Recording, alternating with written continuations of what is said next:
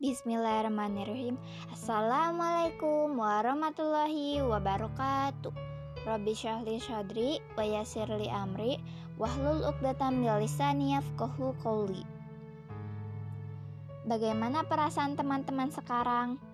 Semoga teman-teman semua sehat selalu dan tetap produktif meski di rumah aja.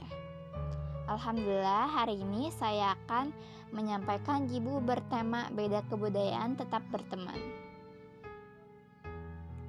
Saya akan bercerita kisah persahabatan lintas suku dan budaya Sunda dan Minang. Widya Herma lahir dari keluarga yang berasal dari suku Sunda. Ayah Widya lahir di Tasikmalaya, sedangkan ibunya lahir di Bandung. Sepanjang hidup Widya, Widya tidak pernah pilih-pilih berteman dengan siapa pun, selagi tidak membahayakan hidupnya. Salah satu teman yang berasal dari suku lain yaitu namanya Dinda. Widya memanggilnya Teh Dinda karena senior dari segi usia. Teh Dinda berasal dari keluarga campuran antara Minang dan Batak. Tapi ia tinggal di Padang, sehingga suku Minang lebih mendominasi.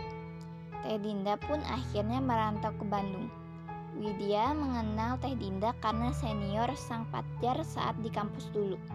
Widya mengenal Teh Dinda sebagai seseorang yang baik, lebih visioner, humoris, humble, dan juga supel. Karena akrab dan dekat sekali dengan Teh Dinda, sampai-sampai Widya pernah berkesempatan untuk traveling ke Jogja bersama-sama. Dari cerita Widya Herma, kita belajar lima hal penting tentang perbedaan suku, yaitu perbedaan antar suku bukanlah bahan perselisihan, melainkan untuk belajar saling memahami. Setiap suku punya keunikannya masing-masing. Dalam setiap adat dan kebudayaan, pasti ada yang baik dan kurang baik. Semua manusia sama di hadapan Allah Subhanahu wa Ta'ala. Tidak ada manusia ciptaan Allah yang paling baik, yang setengah baik, atau yang kurang baik. Itu berarti tidak ada suku yang paling unggul dan kurang unggul. Kadang kita punya cap untuk suatu suku A, orangnya malas. Suku B, orangnya pelit. Biasanya cap seperti itu hanya karena prasangka saja atau karena kita tidak mengetahui lebih dalam tentang suku yang kita nilai. Cobalah berteman dengan orang dari berbagai suku. Dengan begitu, sedikit demi sedikit prasangka kita tentang suku lain bisa luntur.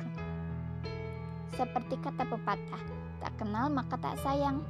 Hal itu juga tertuang ke dalam satu hadis yang berbunyi, an Nabi Zorin ana Nabiya Shallallahu alaihi wasallam.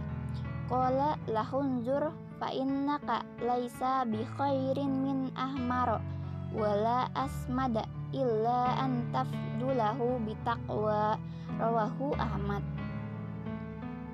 Artinya dari Abu Zar radhiyallahu anhu bahwasanya Nabi Shallallahu alaihi wasallam bersabda kepadanya Perhatikanlah, sesungguhnya kamu tidak lebih baik dari orang yang berkulit merah dan tidak juga dari orang yang berkulit hitam, kecuali jika kamu melebihi mereka dalam takwa.